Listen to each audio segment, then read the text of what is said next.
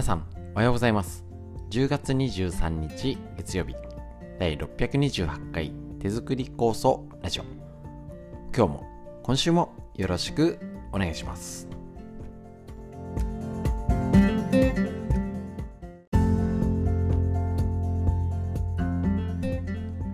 ちら、手作り酵素ラジオは埼玉県本庄市にあります、芦沢治療院よりお届けしております。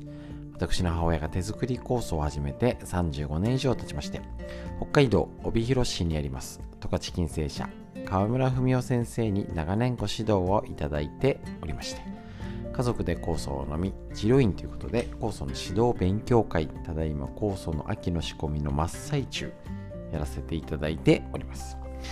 で、こちらですね、えっ、と、酵素ラジオということで、えーとコロナ禍でね、えーと、耳から聞くということで発信、始めまして、もうこんなにね、長く続けさせていただいております。えっと、こ手作り酵素ラジオとはいえ、酵素酵素酵素酵素っていうお話よりは、今酵素を作っている方にが、えっと、発揮できる体づくりのヒント、こちらをね、お届けできたらと思いスタートして、えっと、長くやらせていただいております。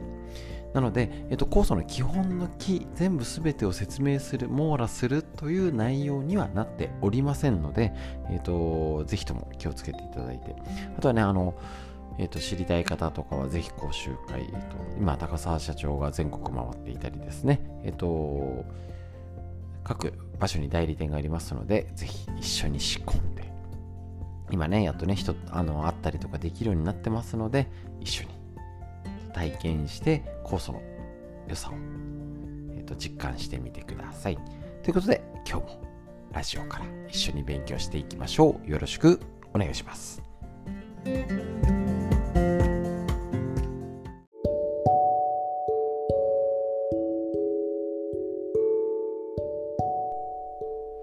はい、ということで、えっ、と、まずはフリーのお話からお届けいたします。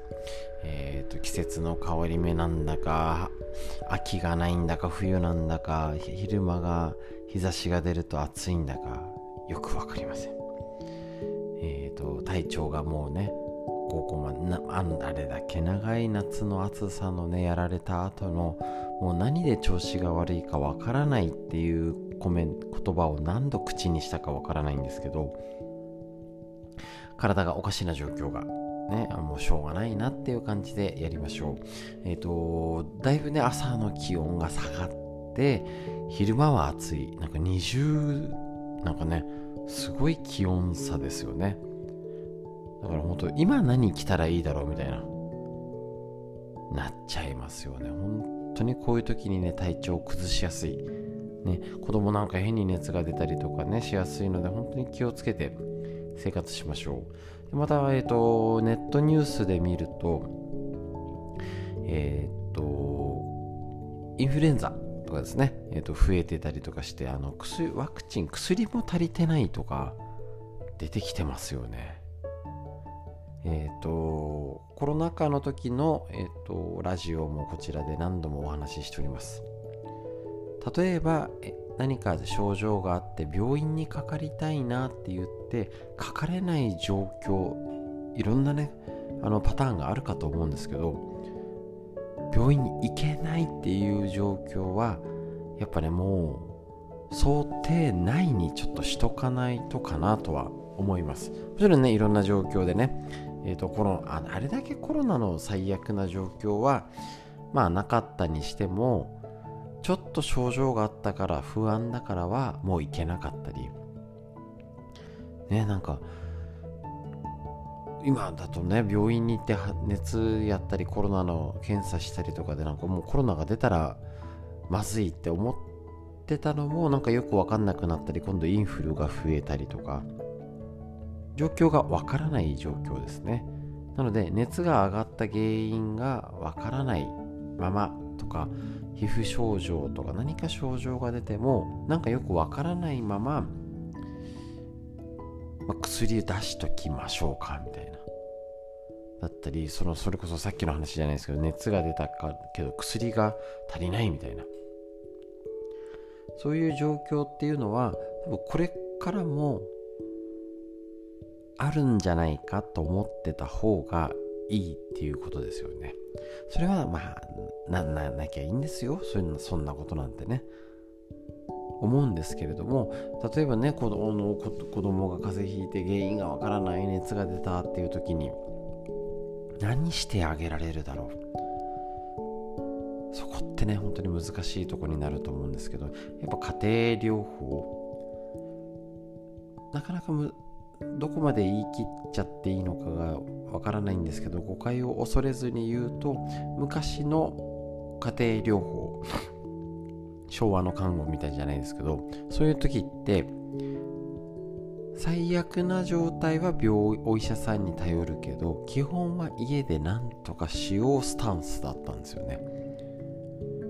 もちろんそれでね、あの悪化しちゃったケースもあるかとは思うんですけれども今のさっき言った病院にかかれないとかかかったけど原因がわからないとかってなったら要はお医者さんが何もできない状態それ以上はやりようがないよとか一応この薬は出しておくようだけどそれ以外はみたいな。って言った時にお手上げ状態。だと困るし。で、えっと、コロナ禍で通説した例えばじゃあ今体の状態どうなのって言った時に食欲があるのかないのか顔色どうなのか例えばうんちの回数おしっこの回数がどうなのかっていう。要はお医者さんが数値化できないようなやつ。血液検査とかで分かることもあるんですけど日常普段気をつけてなきゃいけんわからないことっていうのはやっぱ普段気をつけてなきゃですよね。で家族同士ってなかなかあのいきなりそんな関係って築けないんですよね。なので普段から顔色どう食欲どうトイレとかちゃんとできねうまくいってるとかあの睡眠どうっていう会話をまず普通にすることから始める。大切さですね。やっぱりもう本当に特効薬じゃないんです。基本。基本の木をしっかりできるか。ぜひその家庭看護っていうことでやった上でまああのー、ねこれからまた寒くなったりねいろんな風が増えてとか心配があるんですけど明るく前向きに乗り越えていきましょう。フリーの話以上です。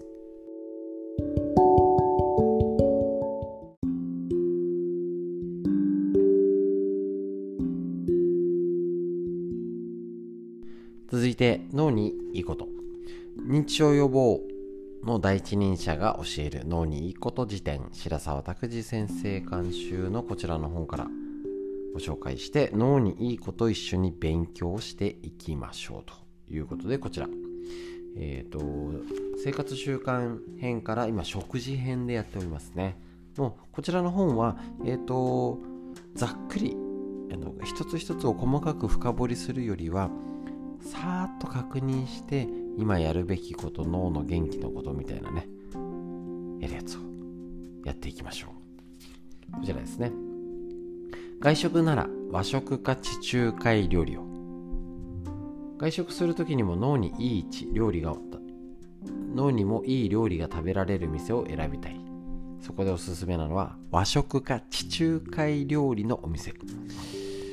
すいません田舎にいて地中海料理分かりません。ないですね。まず和食のおかずに使われる魚には血管にいいとされる DHA や EPA ドコサヘキサエン酸言え言えました。神経細胞の原料になるアラキドン酸が含まれます。いわゆるあの昔から言う孫は優しいみたいなやつですね。で中でも豆類は神経伝達物質であるアセチルコリンなんかもうそんな覚えなくていいですけどね。にもいいよっていうことですね。地中海料理。あんまりないんでね。イメージが湧きづらくんですけど一応説明します。あの地中海沿岸地域で食べられている料理で魚介類野菜豆穀物果物オリーブオイルをふんだんに使う。っていうことなんですね。なのですけどまあ一応言ってはみたものの一番和食がいいです。ですね。でそれでもこちらのね次のページで言うと粗食が体にいいは嘘。粗食っていうイメージが何でしょう？うん難しいですよね。あの昔の普通の食事と今の食事は違いますしまあボンクで正月みたいな食事がいつでも食べれちゃうし週末行ったりね食べに行ったらね。なのでえっ、ー、と一応、えー、食事のこちらのバランスがいいっていうのは肉か魚を毎日食べるか1日おきには食べる。肉は脂身が少ない部位にしたり油を落とす食べ方をしたりレインボーフーズあ色で分けるやつか。主食を減らしておかずを多く食べるとかそういうふうに、えーと、食べ方の工夫が大事だよと。でイメージで言うただの栄養バランスがいいとも違うってことなんですよね。そうだからやっぱ米とは控えめにして今言ったね栄養不足にならない。要は食べてる食事を食べてるんだけどなんか栄養が足りてないみたいにならないようにですね。バランスがいいを目指さなくてもいいけどまた難しいですよね。この辺はね。だからただ少しずつ栄養いろんなものを食べようってのが大事になりますし一番大事なのは楽しみながら美味しい食卓、ね、楽しい食卓にすること。間違いありません。そっちも一番に工夫してみてください。以上です。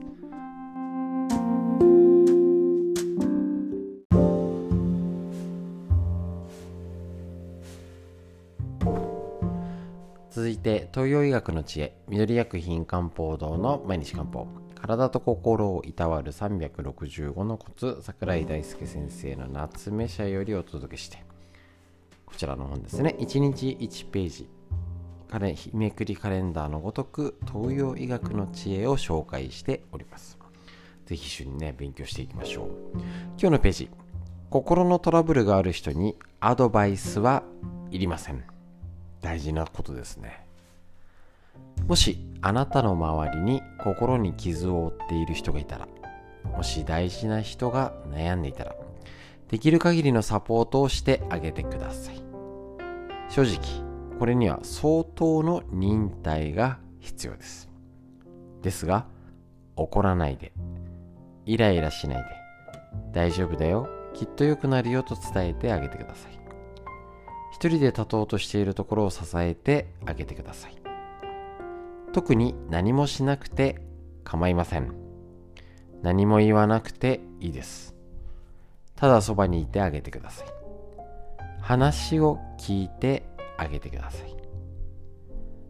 あえて耳に入ってくる聞くではなく注意深く傾ける耳辺の聞くの字を当てました。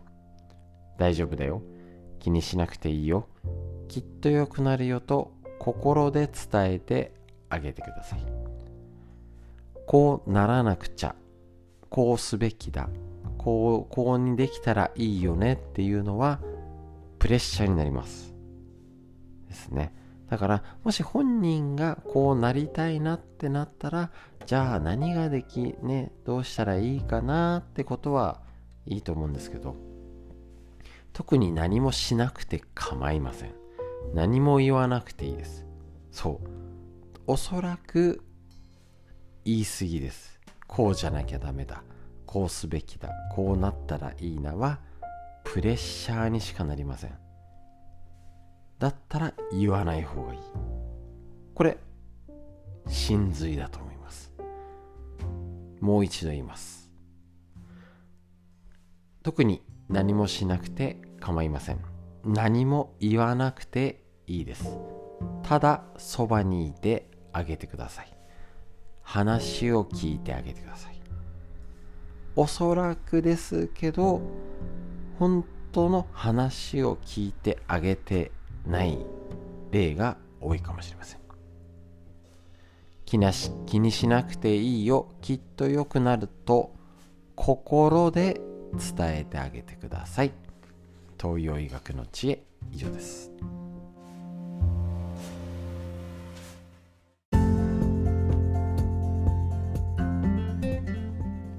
はいということでいかがでしたでしょうか？今週始まりましたね。本当になんか1週間が早いんですけれども体に気をつけて生活していきましょう。はいじゃあ深呼吸です。しっかり息吸って。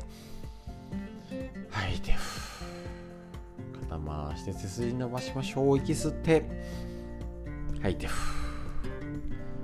それや雲空気どんどん変わっていきます。夜の月綺麗ですね。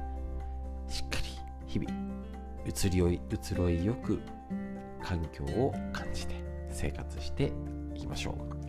本日も最後までお聴きくださいましてありがとうございました。皆さんにとってより良い一日になりますように。それではまた明日。